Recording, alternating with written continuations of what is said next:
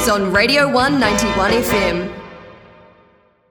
Tēnā koutou i tēnei ahi ahi. This is the news on Radio 1 Te Reo Irirangi Kotahi, news for Rapere, Thursday the 16th of September. Ko sneina tēnei. There are 13 new cases of COVID 19 in the community announced today, bringing the total number of cases to 997. Of the new cases, all are in Tamaki Makaurau, with no cases in Te Waipunamu. All the new cases are linked to previous clusters. Currently, outside of Tamaki is at alert level 2. The restrictions have been changed for this alert level. Mask wearing in public spaces is a must, and indoor gatherings have been restricted to 50 people. Anyone with COVID 19 symptoms should stay home and contact their local healthcare provider or Healthline at 0800 358 5453 to arrange a test. Vaccines are now being offered to everyone over the age of 12. You can book your vaccine online at bookmyvaccine.covid19.health.nz.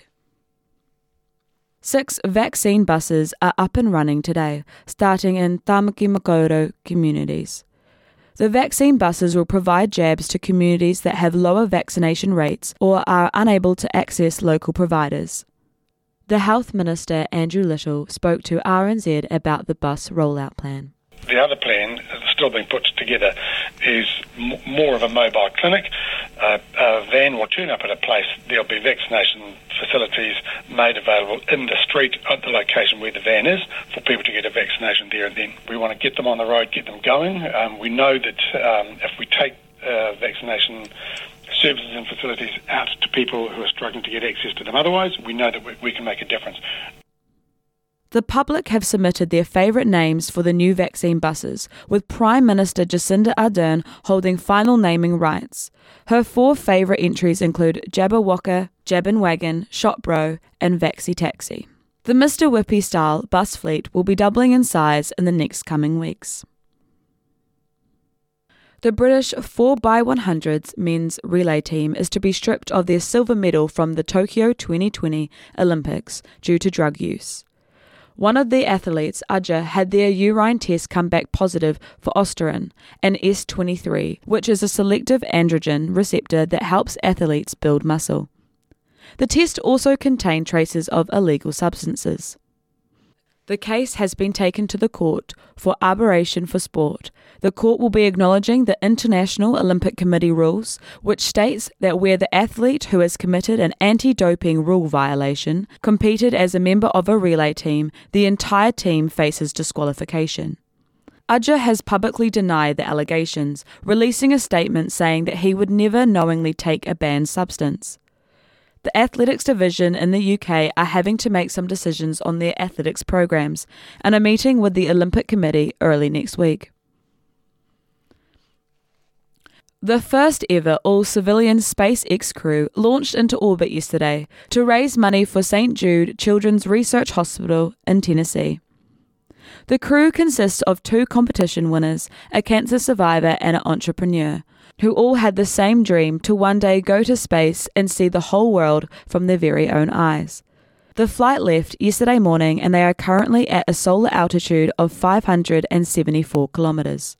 The flight has a private benefactor, Jared Isaacman, a 38 year old millionaire who started a company in shift 4 payments at the age of 16 years old, who says the trip would represent a new era for human spaceflight and exploration.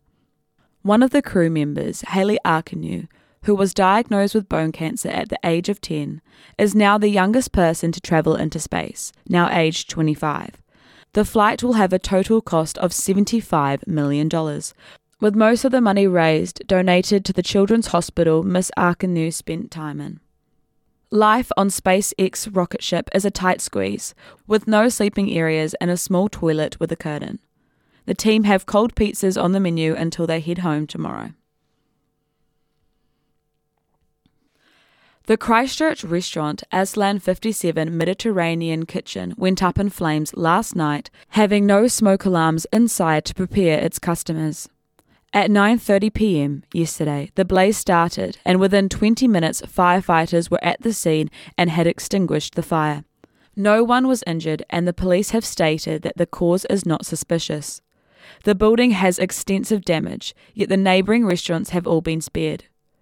Fire and Emergency New Zealand spokeswoman Jill Higginson said that four out of the five shops on the block had no smoke alarms. And that was the news on Te Reo Irirangi Kotahi Radio 1. Now it's time for weather. The Radio 191 FM weather. The weather today in Ōtepoti Dunedin, there will be a high of 10 degrees and a low of 5 degrees. There's going to be a few showers this morning and these will develop into heavy rain in the afternoon and evening. There will also be some cloud increasing overnight. Sunset is at 6:28 p.m. Wrap up warm and stay safe and we'll see you back here tomorrow. The R1 News, weekdays at 12, 2 and 5, or catch up on our podcast page.